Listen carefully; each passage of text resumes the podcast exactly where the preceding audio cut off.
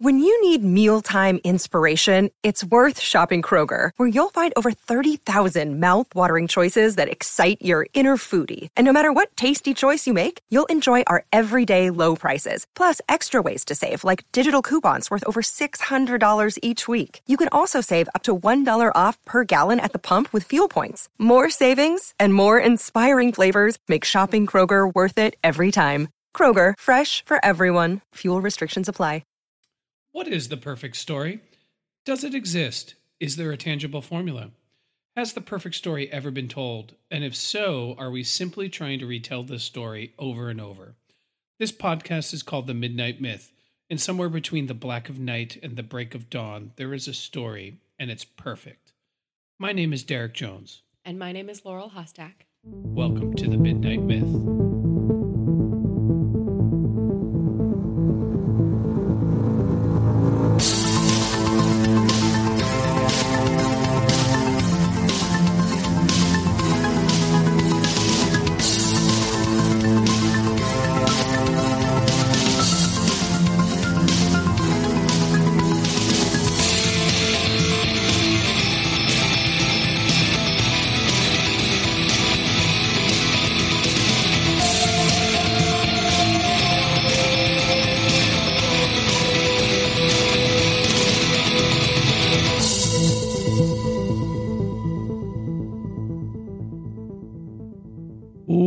Back to the Midnight Myth, everybody's favorite history, mythology, philosophy, and how those subjects bubble up into our popular storytelling podcast.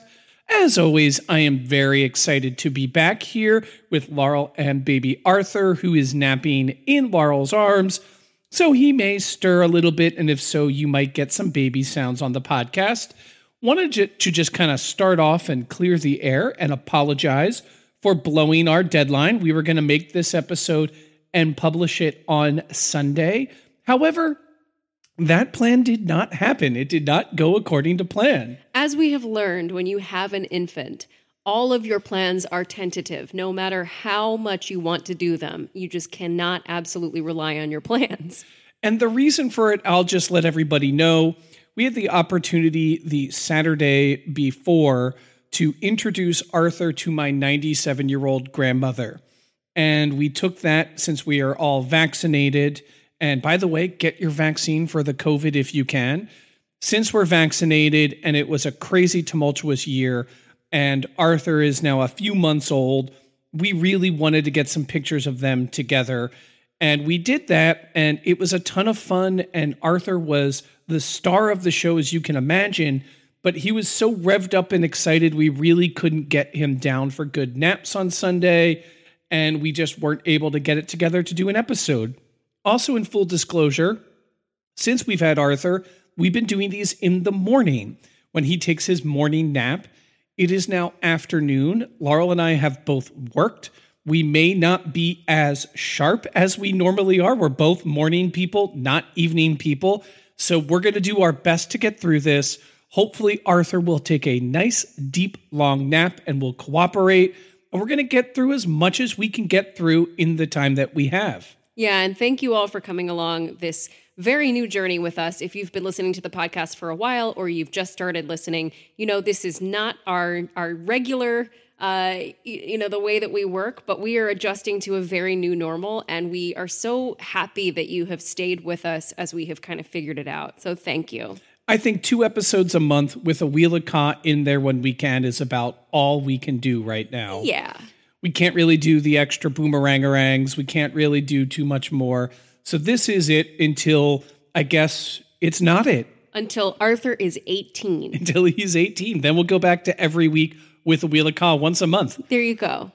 All right. So what are we talking about today? Very excited for this topic we are going to be doing another Disney. I don't want to go so far as to say classic, but underrated gem, I would say. We are going to be talking the Notre Dame.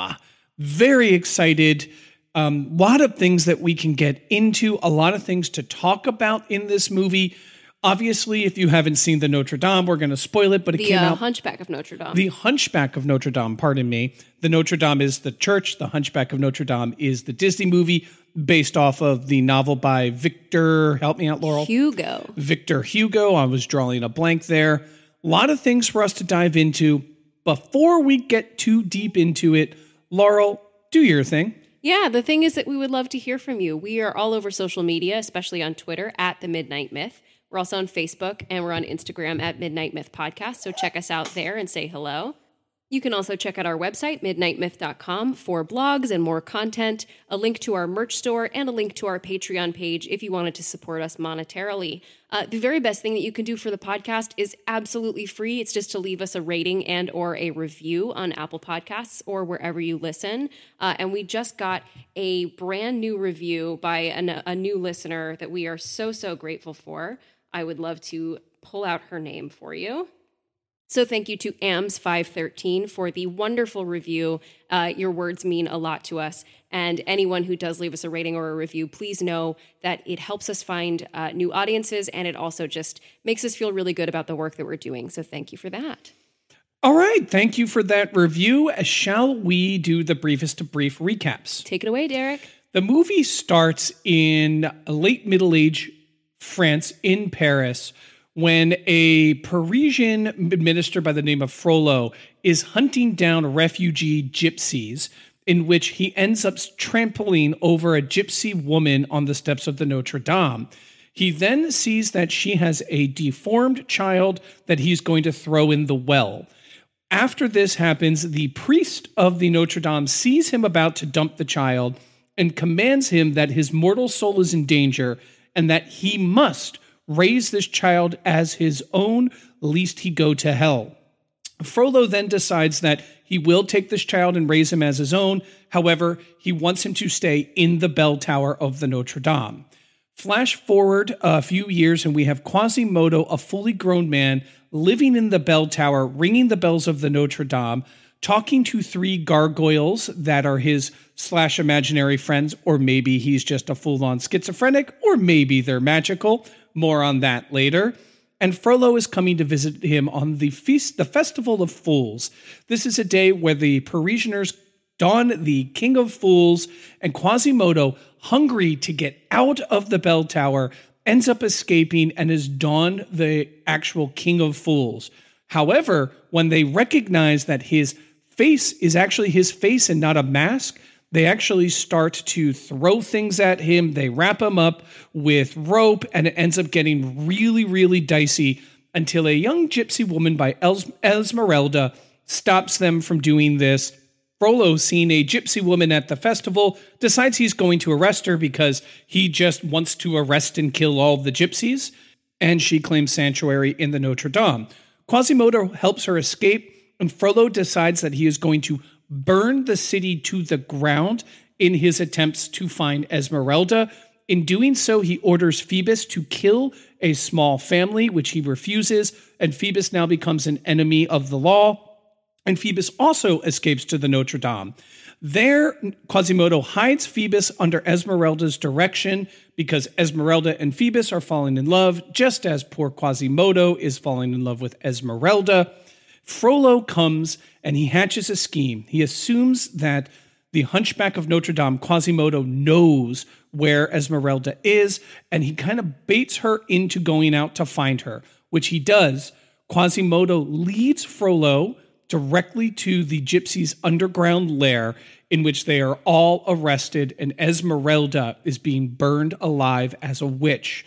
Quasimodo decides that he's going to defy his master and helps Esmeralda escape the funeral pyre just minutes before she is actually suffocated from the smoke and burned alive, claiming sanctuary for her in the Notre Dame again.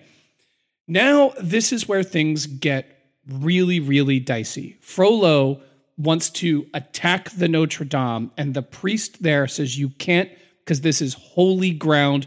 You are unable to attack it. Anyone who has sanctuary here is protected by the power of the church.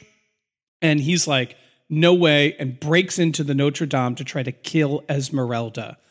Ultimately, he is unsuccessful while Esmeralda and Quasimodo are hanging from the Notre Dame. The Notre Dame comes to life and spews out fire and lava onto Frollo as he falls to his fiery, deathly grave. Quasimodo ends up uniting Phoebus and Esmeralda together, and they escape back into Paris, presumably Paris being a little more tolerant of the gypsies than they were before when all this started. Quasimodo being lifted upon the shoulders of the citizens and hailed as a hero in the streets for the kindness that he has shown. Ooh, what a movie. Well, first question I have for you. No surprise here. We've been asking this question a lot. Uh, full disclosure this was the first time I'd seen this movie in preparation for this podcast. So, Laurel, you had suggested doing this. This was on your docket. You really wanted to cover it. We've rewatched it. We've been discussing it for about two weeks now. Tell me, does it hold up? Yeah, I think it does. This movie came out in 1996. So I was six years old. I remember seeing this in the theater, and I remember like McDonald's Happy Meal toys of Quasimodo and Esmeralda.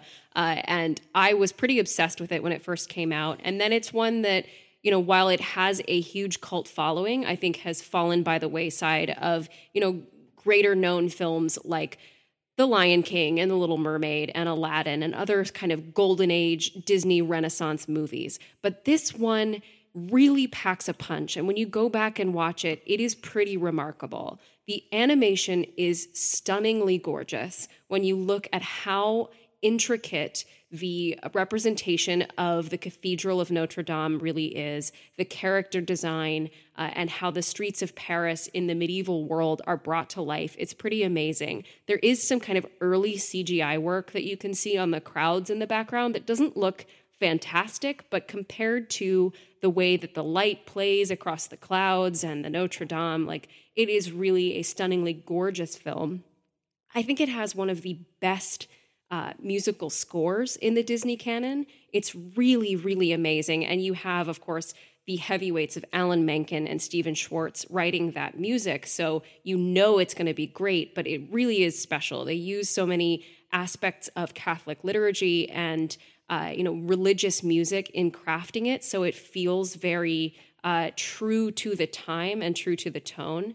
Uh, it's also one of Disney's darkest entries. I think it only is rivaled by the Black Cauldron when I think about other Disney animated movies that are that dark. Uh, so it's really shocking to me that I was able to take this in when I was six years old. But you know, it's not like me to underestimate young people. It has a freaking G rating, and this film is maybe the only one in the Disney of that deals heavily with God and religion and things like heaven and hell and sacrifice. At least explicitly. Explicitly so. Yeah, there's often, you know, a, a, an underlying religious bent to a lot of fairy tales and Disney movies, but this one is explicitly about Catholicism in many ways. It's also explicitly dealing with sex and sexual obsession, which, yeah, you could argue that there is you know sexuality hidden beneath the layers of beauty and the beast and the little mermaid and so many of disney's other entries but not in the way that Hunchback deals with it. Frollo is sexually obsessed with Esmeralda, and that conflict of how he hates her race and loves her or wants and desires her is creating this incredible portrayal of a villain in Disney that we haven't seen before. Someone who is marked by jealousy, by this kind of feigned piety, by vice and sin and corruption, uh, who also believes he's the good guy and that he's doing God's work. It's really remarkable how much is happening in this film and how adult the themes are. And this is an adaptation of a much darker novel by Victor Hugo. They really uh, remove a lot of the tragedy in the ending and yet still deliver us something very bittersweet, especially for Disney, which is you know, very keen to sanitize its fairy tales and give us perfect happy endings with marriages where, you know, he gets the girl or the prince finds the princess and so on and so forth. This one doesn't give us that. And while it doesn't give us the horribly tragic ending of Victor Hugo's novel, it is, you know, stepping out of, you know, Disney's comfort zone in terms of the happy ending. Yeah, um, interesting things you said there. I want to harken back to a few things. I do think this movie holds up. I have some I have some criticisms of it, which I will touch on, but I don't want to hearken on. But I would like to cycle back to Frollo and talk a little bit about that character here because I think you hit the nail on the head. He's a little bit of a different type of Disney villain. Disney villains usually have sinister motivations. They are typically mustache twirling evil, in particular in older Disney. Even villains that have some pretty complex motivations, such as you mentioned Lion King, like Scar, who feels you know, inferior next to his brother, wants to usurp the throne, well, has this complex plot to do so, has motivations, and is a fleshed out villain, is not really fleshed out in the way that Frollo is. He is a uniquely fleshed out villain in the respect that he defines his religious authority in terms of his secular power. So he says, I have the power from God, and I will wield that not as a member of the clergy, not as a member of as a spiritual advisor, but as a member of a secular authority in the Parisian or, or Paris's administration. That's unique. And that's also very historically reminiscent to some pretty terrible people in the Middle Ages. And two, that they couch his anti gypsy bias to his his sexuality. The fact that his repressed urges to dominate and possess Esmeralda sexually because he never sees her as a person. His love for her, quote unquote, love for her, is all in fire and brimstone. She is this seductress to him. She becomes an archetype of his repressed sexual life. Yeah, he calls her a siren. That he focuses all of his energy onto, that it doesn't matter if he burns a city full of good and pious Catholics just so that he stops this one seductress. She becomes an archetypal image that represents his unfulfilled sexuality. Yeah. And the fact that he is presumably celibate. We don't, he doesn't mention a wife at all, has no children of his own. So I take it to uh, believe that he has taken some sort of an oath of celibacy.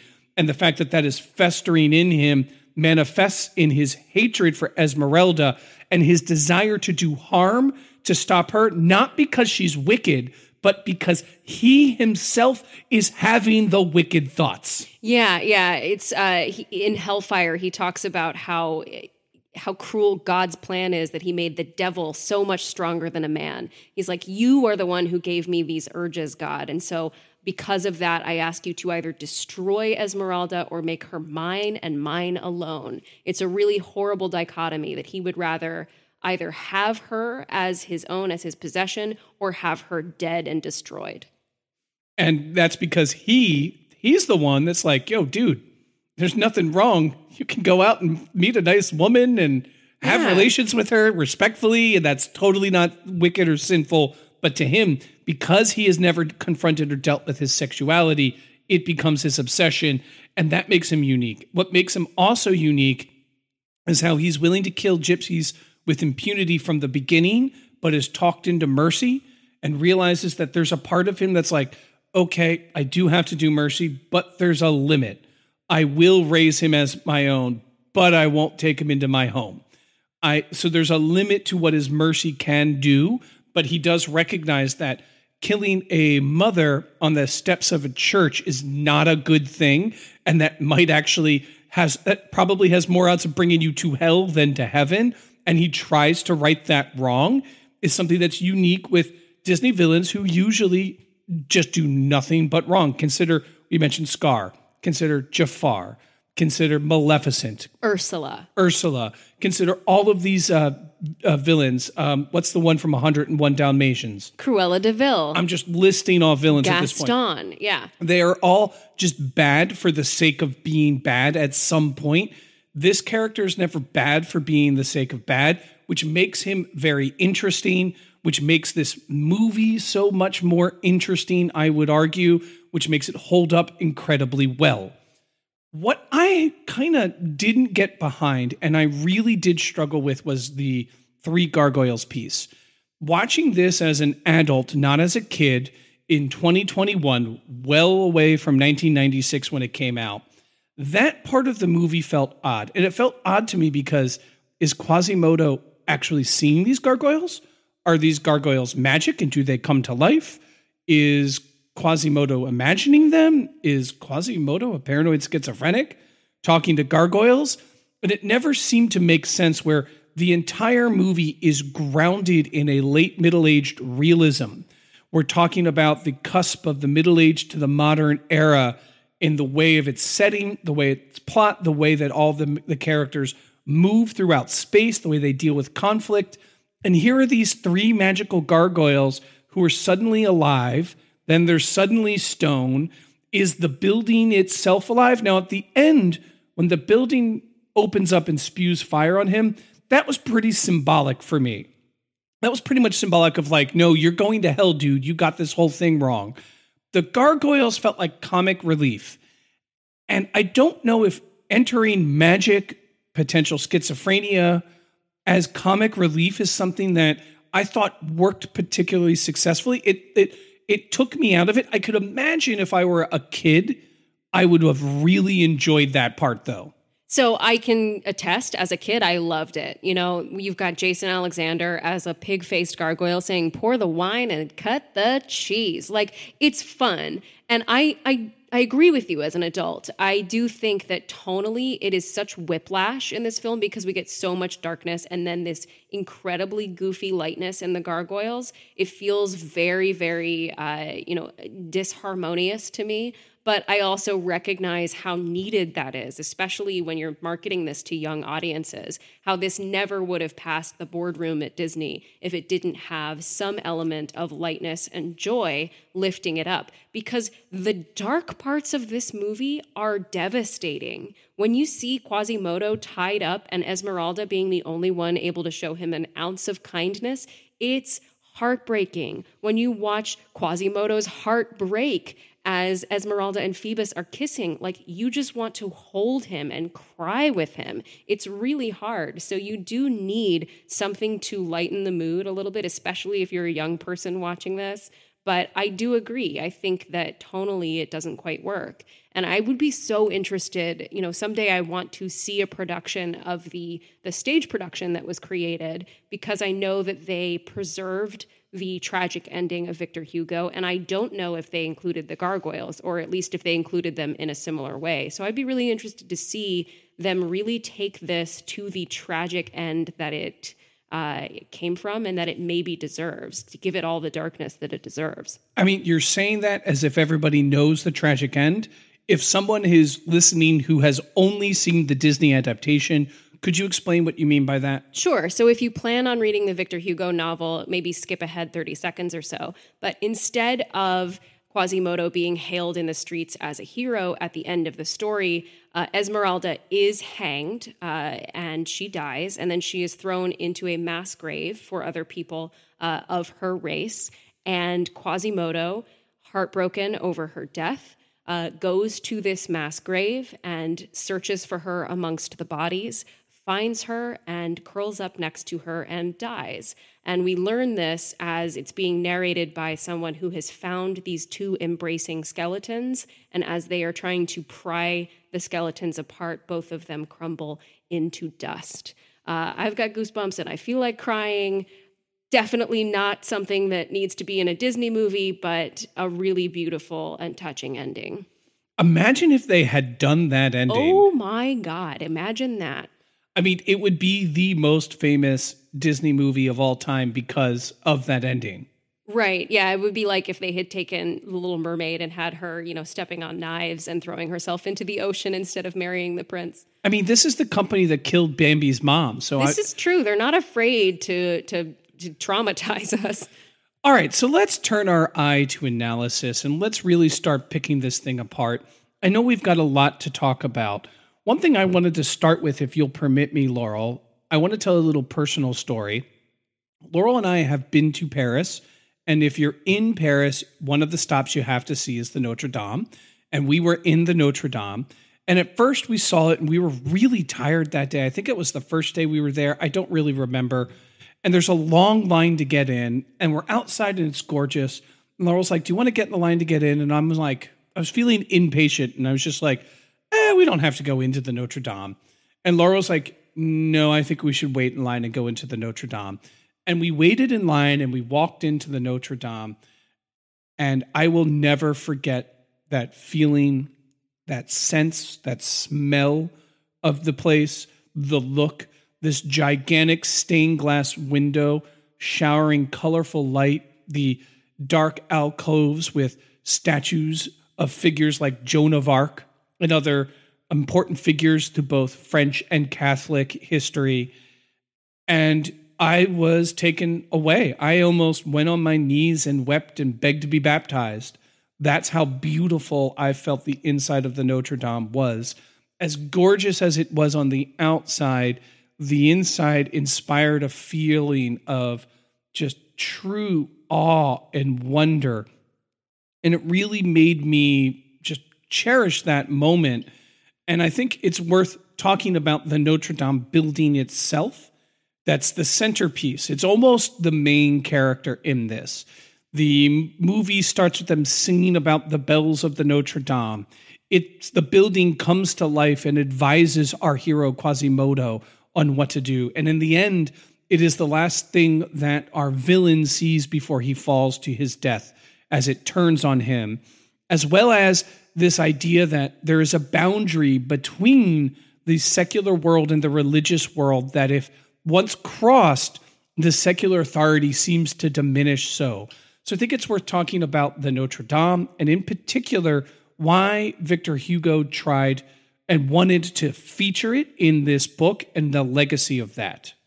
I think that is a fantastic idea. Like you said, the Notre Dame is a character in this. It is this monument. It is something that has been around for centuries already at this point, and it is a witness to the events that happen over the centuries. And it continues to be a witness to what happens in Paris. Uh, Victor Hugo wrote the novel The Hunchback of Notre Dame in 1831, and it's really hard to overstate the significance of the novel. It is the first novel ever to include beggars and impoverished characters as protagonists. So I just want to make sure we like spend some time thinking about that. In 1831, we had our first novel ever where beggars were protagonists. And it's super significant to the Gothic architectural revival. So Hugo wrote this novel with the intention of creating interest in the conservation of the Cathedral of Notre Dame de Paris, which had begun to fall into disrepair at this point. There was a lack of interest in keeping it up. And if it weren't for Hugo's novel, Notre Dame likely wouldn't have the cultural significance that it has today. So while many of us may think of it as the greatest example of Gothic architecture, like you would think of it as one of the greatest Gothic churches ever, right? I would. So would I. However, it's not actually like the greatest example of Gothic cathedral architecture, even in France, let alone the rest of Europe. So it is absolutely the cultural icon that it is today because of Hugo's novel, because he used it in this beautiful and touching story and revived all of this interest in conserving Gothic architecture, which by that point had begun to seem like uh, kind of an outdated, archaic, antiquated form and needed a, a renewal of interest. Very, very interesting. So the fact that the the author of the book wrote it in part trying to have people appreciate the architecture of the Notre Dame and the book's success ended up getting people more into the architecture of the Notre Dame and helped catapult this very real place into the world cultural heritage site that it is today. Absolutely. And then the 19th century is also a point of Gothic revival and neo Gothic architecture. You can especially look in London and other places in the United Kingdom where it became the kind of state style of the uh, of the British Empire, the neo Gothic. So that renewed interest can in many ways be traced back to the Hunchback of Notre Dame, Hugo's novel. If anyone were to ever argue that our storytelling is irrelevant, one, you would probably not be listening to this podcast because this podcast is all about examining the importance of storytelling. But two, you have such a piece of evidence here in what this novel meant and how this novel ended up changing the way people identified themselves through their architecture and the type of architecture that they considered important to their identity. I would imagine and I, I've done no empirical research on this, that if you asked the average parishioner which building is the most important, I imagine the Notre Dame's going to be in their top three, right there with the Eiffel Tower, maybe some other important uh, monuments there. But if you ask them, hey, what's the most important building here? Some would say it's the Notre Dame. Everybody would list it in their top three, I would imagine. And to think of this in the 19th century, not long ago, from a historical standpoint, the building was falling apart and people didn't appreciate it. All this to say is whatever your passion is, put it out there in the world. You have no idea what it can do. Yeah, yeah, that's an excellent point. Let's can I can I talk a little bit about what Gothic Gothic architecture actually is? Yeah, please. Why it matters. Subject. I'm going to caveat this with saying this is not an area of expertise for me. So if you're an architectural and an architectural history expert and I make a mistake, hit me up, let me know so I can correct it. But generally, here's the gist. Around the what's called the High Middle Ages. So the Middle Ages has three different phases early, which we now consider the like darkest dark ages, high, where they were climbing out of the dark ages, and late, the transition into the Renaissance and then the modern period. So in the high Middle Ages, Europeans did this thing called crusading. They went into the Islamic East and they were trying to carve out pieces of the Islamic East for their own. Huge topic for another podcast. But crusading is instrumental in the development of Gothic architecture because when the people in the High Middle Ages, just coming out of a Dark Age, saw the architecture and saw what was happening in the Near East, and they went back to their homes, like in Germany, France, and England, they were really like, uh, we're not good at building things. They're good at building things. And one of the things that they noticed was really, really high ceilings. Um, a lot of great buildings that they saw, buildings of temples, things like that in the ancient Near East, uh, Middle East, we call it today, had these high ceilings, and they felt a sense of both uh, aesthetic and also religious awe within them. The bigger the building is as you go in, the more feeling that you have that you are connecting yourself to the sky, to the actual heavens. So they came back and they started to monumentalize Western Europe and Eastern Europe and the structure that it started in what is now called Normandy, a part of France. And um, it started around the 1100s after the First Crusade. And it was first called Opus Francigenum, which is in Latin, and I probably brutalized it, but it translates to French work. So it's the French work of building these buildings with these incredibly high interior surfaces. And you have to support them by creating things called buttresses, which are essentially supports to just hold this very high structure up. And so it's like, hey, we went to the Middle East and crusaded. We recognize that they're better at building things than us. Let's take what we learned and what we observed there and let's adapt it into our own style because we want places of worship like how the Islamic people have places of worship.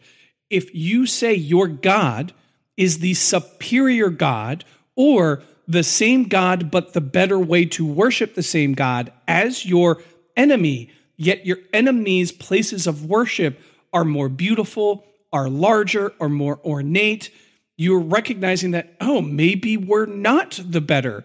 So you have to right that wrong by going home and building these great Gothic cathedrals.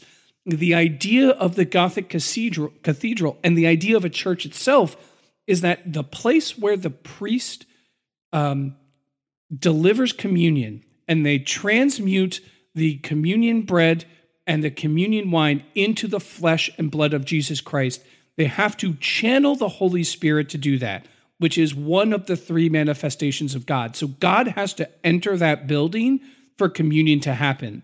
And if God's going to enter that building for that communion to actually happen, that building needs to be worthy of God. And there's a few ways that you can do that. One is through the, the process of making it sacred, the other is the process of monumentalizing it. Now, this would go on to be debated ad nauseum. That's how why there's a Protestant Reformation. Do you need this beautiful place? How do you know the priest can do this? But at the time, the belief was the churches were not worthy of God and they must be remade. And this is where the Gothic architecture comes into play. However, the term Gothic was coined by this Italian architect named Giorgio Vasari. And at the time, so there was a huge wave of doing this, but it didn't really stick. It didn't really stick all that much. People started to instantly go back to neoclassicism, which is to replicate the Greco, Greco and Roman style of building, which is very simple, it's very function forward, but can still be very beautiful. So there's a there's a, a movement for these gigantic Gothic cathedrals, instantly then replaced by neoclassicism. And in the Renaissance, this guy Giorgio Vasari called this style Gothic, and he meant it as an insult. The reason he meant it as an insult is there were several Germanic tribes way back in the Dark Ages who sacked Rome. And they sacked Rome and burned it to the ground and destroyed the Western Roman Empire and destroyed places of neoclassic architecture. And those tribes were the Visigoths and the Ostrogoths. So by saying that this style was Gothic, he was barbarianizing it to those who destroyed classicism. He's saying this type of structure has destroyed classicism. In essence, it is barbaric, it is simple, it is ugly, it is crude, and it is not good by its very definition. However, by the time we get to Vic- Victor Hugo, the term Gothic, originally as an insult, is now reappropriated as something that is beautiful and reminiscent of this small period of time. Now, it's worth noting that not everyone just abandoned Gothic style and just went with neoclassicism. Neoclassicism was the dominant style for most of the Middle Ages, but plenty of people liked Gothic and built Gothic, and there are Gothic palaces, there are Gothic cathedrals. However, it didn't really become something everybody liked until Neo Gothicism until the Neo Gothics came around, which wouldn't exist without the Hunchback of Notre Dame.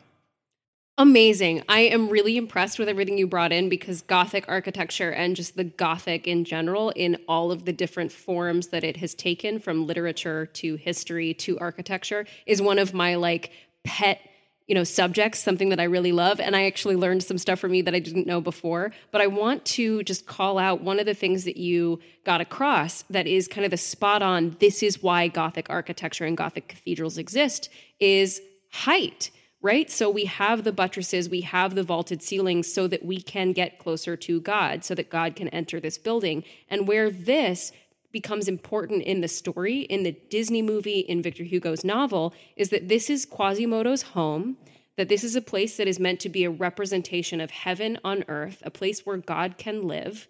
It is so high, he lives in the bell tower, the highest part, the closest to heaven, the part that lives among the clouds, as we see in the opening scenes. And yet, he wants to be down on the streets. And Frollo would have us believe that Quasimodo lives in heaven and that the streets of Paris are hell, right? So you have to descend from the bell tower, the place where you belong, into the streets of hell where they will torture you. They will call you a monster and they will harm you. But to Quasimodo, the Notre Dame is a prison. So there's this interesting contrast being played with here where the Notre Dame is absolutely a place of sanctuary, a place of love, a place of light, a place of heaven on earth and guidance from God, but it is also a prison. It is a prison for Quasimodo, for Esmeralda, and for Phoebus, who want to be out on the streets. And so, part of the message I think that's being conveyed by the Hunchback of Notre Dame is that being among the people, whether they are, you know, Parisian by, na- by birth, whether they are part of a nomadic tribe that has been historically uh, discriminated against, whoever they are, you can find a little bit of God and heaven in them, even if they are, in Esmeralda's words, outcasts. You don't have to retreat to the bell tower to reach a little slice of heaven, that is. I love that. I think that's totally cool. A few other things I'd like to talk about too, especially relating this book to um, more ancient ideas and concepts is how it relates to physical beauty and what it is to be a beautiful person and how that term has changed and what it actually means and how that relates in particular to our hero Quasimodo, if that's cool with you. Yeah, please. The typical notion, and this, as far as I'm aware, is first developed philosophically by the ancient Greeks. Um, you see this in Athens and you see this in ancient Sparta, is the idea that your outward appearance will reflect your inner virtue. If you look beautiful, it is because physically, exterior wise, it's because some god or deity or spirit has blessed your appearance, which means you are by nature more good than bad. The ancient uh, Greeks were obsessed with this idea, so they took exercise very seriously, dieting very seriously, so they could maintain a physique as close to the gods as they could, because you couldn't be said to have inner virtue if your outward appearance was bad. Now, there were, you know, counterpoints to this. The Cynics, for example, and the Stoics never really agreed with this idea that the outward experience, uh, uh outward appearance is so true. But that's where the idea, at least in Western um, civilization, was first planted. And that carries on to the Middle Ages, in which the idea is if God kind of messed you up while you were born, it's because you were probably bad to begin with. And the idea of exterior beauty um, equaling inner beauty continued and has continued on in many ways to this day. We still live in a culture in which we consider the best form of beauty on the body to be its exterior looks rather than what the person actually is on the inside. Quasimodo flips this narrative directly on its head intentionally in the 19th century by making a poor, deaf hunchback with a deformed face the hero and the most good individual in this. Victor Hugo and then Disney by extension are making a clear point by saying, no, your exterior appearance is not actually related to or indicative of your actual moral virtue. It is your choices, what you do, that actually determines if you're a good person or you're a bad person. Quasimodo chooses to defy his master when he knows that it means that Esmeralda might die. And he does so. Why? Because he has a sense of inner virtue that is bigger and higher than Frollo's, who claims to be the person who is so virtuous he can adjudicate life and death by the sense of what's godly and what's not godly. And this is even echoed when Frollo then decides he's going to attack the church, the very thing he's saying he is protecting, at least in rhetoric, by killing the gypsies, by purging these sorcerers and witches and pagans. He's protecting this church. He's willing to attack the very thing when Quasimodo, by defending Esmeralda, is also defending the Notre Dame from its own attackers. Shows this idea that it is it is on its face value absurd that the way you look is linked to some sort of a divine touch. And that way by looking at someone we can determine if they're noble if they're moral if they're immoral if they're demonic. And there's a reason why monsters are ugly. There's a reason why the knights and heroes that kill them are pretty. It's the idea of taking this and embedding it into our stories how do we know who the villain is versus who the hero is? The villain is usually not as good looking as the hero, even in modern contemporary Hollywood. There's usually some uglification exterior wise of the villain, while there's a beautification of the hero that lets us know who has moral virtue and who doesn't.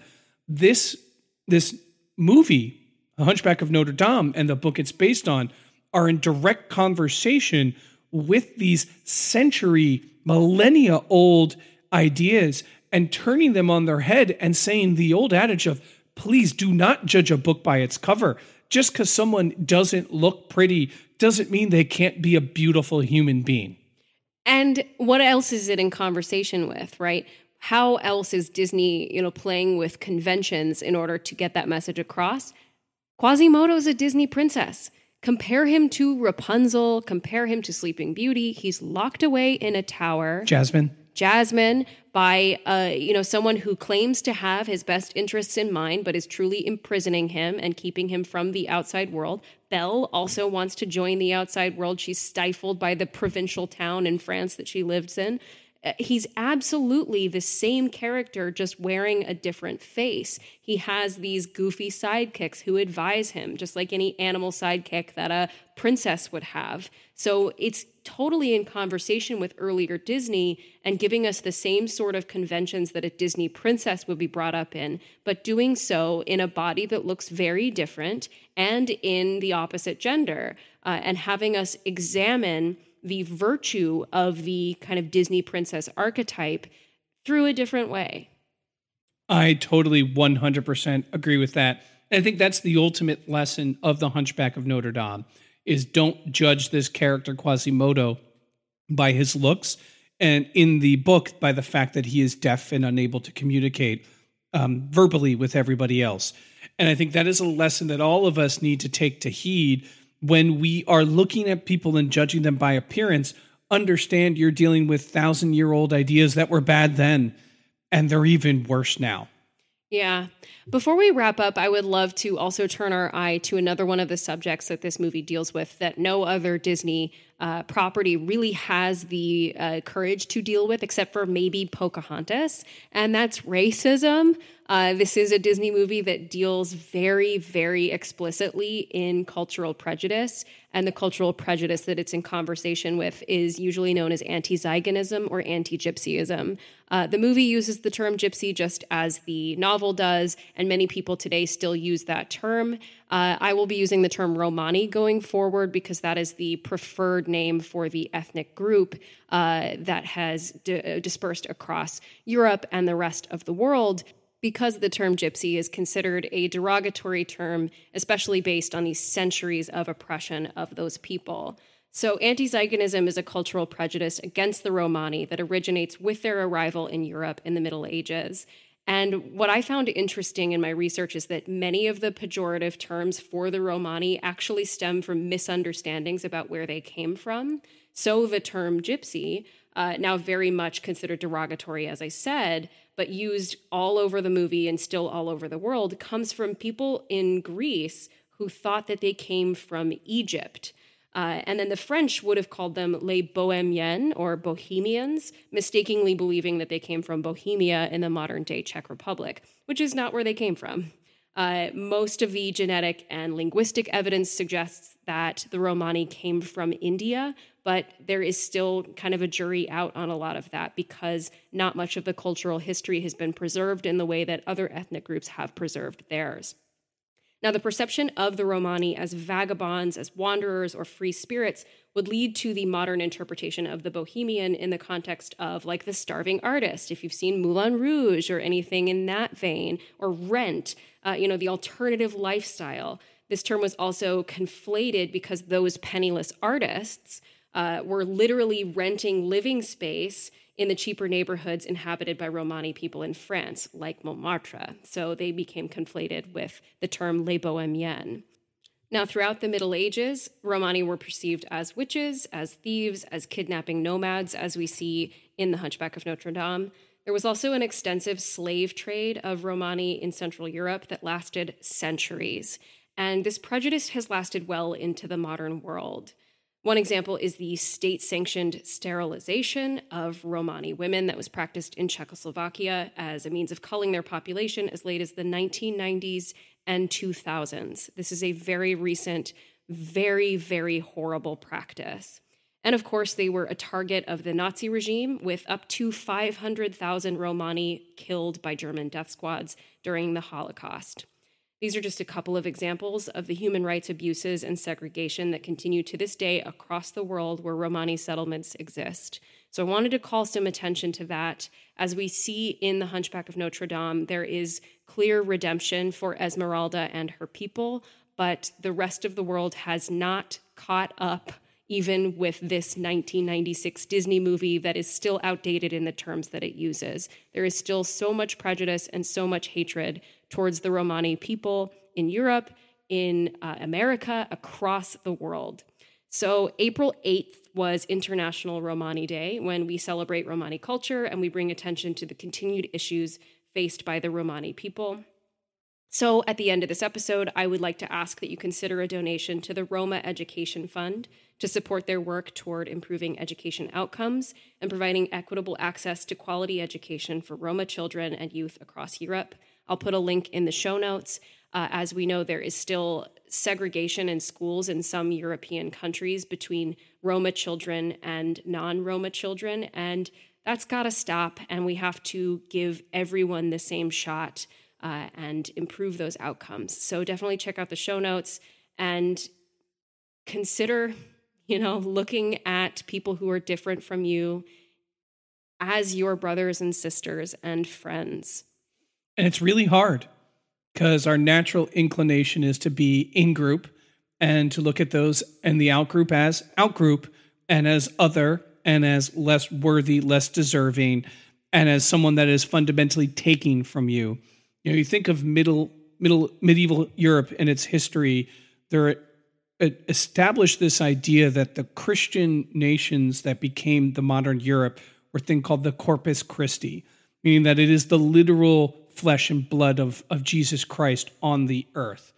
And if you have people that are, whether true or perceived to be, not part of the Corpus Christi, you end up thinking of it as a disease in your society, which must be at the least bad contained, at the worst completely purged. And you see this in the way the Romani people are treated throughout history and how that has worked and made its way into our current world right now.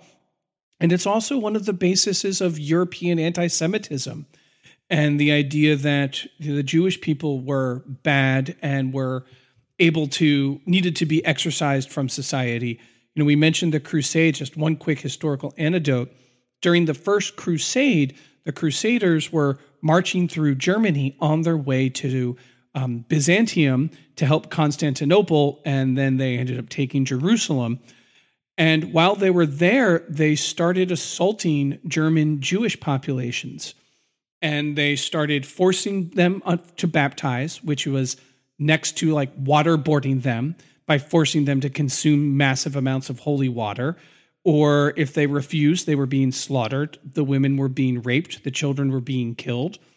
And there were a whole bunch of bishops and clergymen that gave them sanctuary, just as we see in this, trying to shield some from the violence. And this is not to say that the medieval Catholic Church gets off easy on, on the Jews in history. They don't. In this one instance, a few individuals stemmed some slaughter. But it goes to show you this idea that there is another and they fundamentally are a disease or they are a decay or they are just takers and never give anything back is at the heart of Frollo's hatred towards the gypsies which mimics the real prejudice we've seen in our world. And when you deconstruct those, they never hold up under scrutiny. They're always a bad idea. We are stronger together than we will ever be if we are divided. And I just really appreciated what you just said there. Awesome. Any last thoughts on Hunchback of Notre Dame? Until next time, be kind. Sanctuary.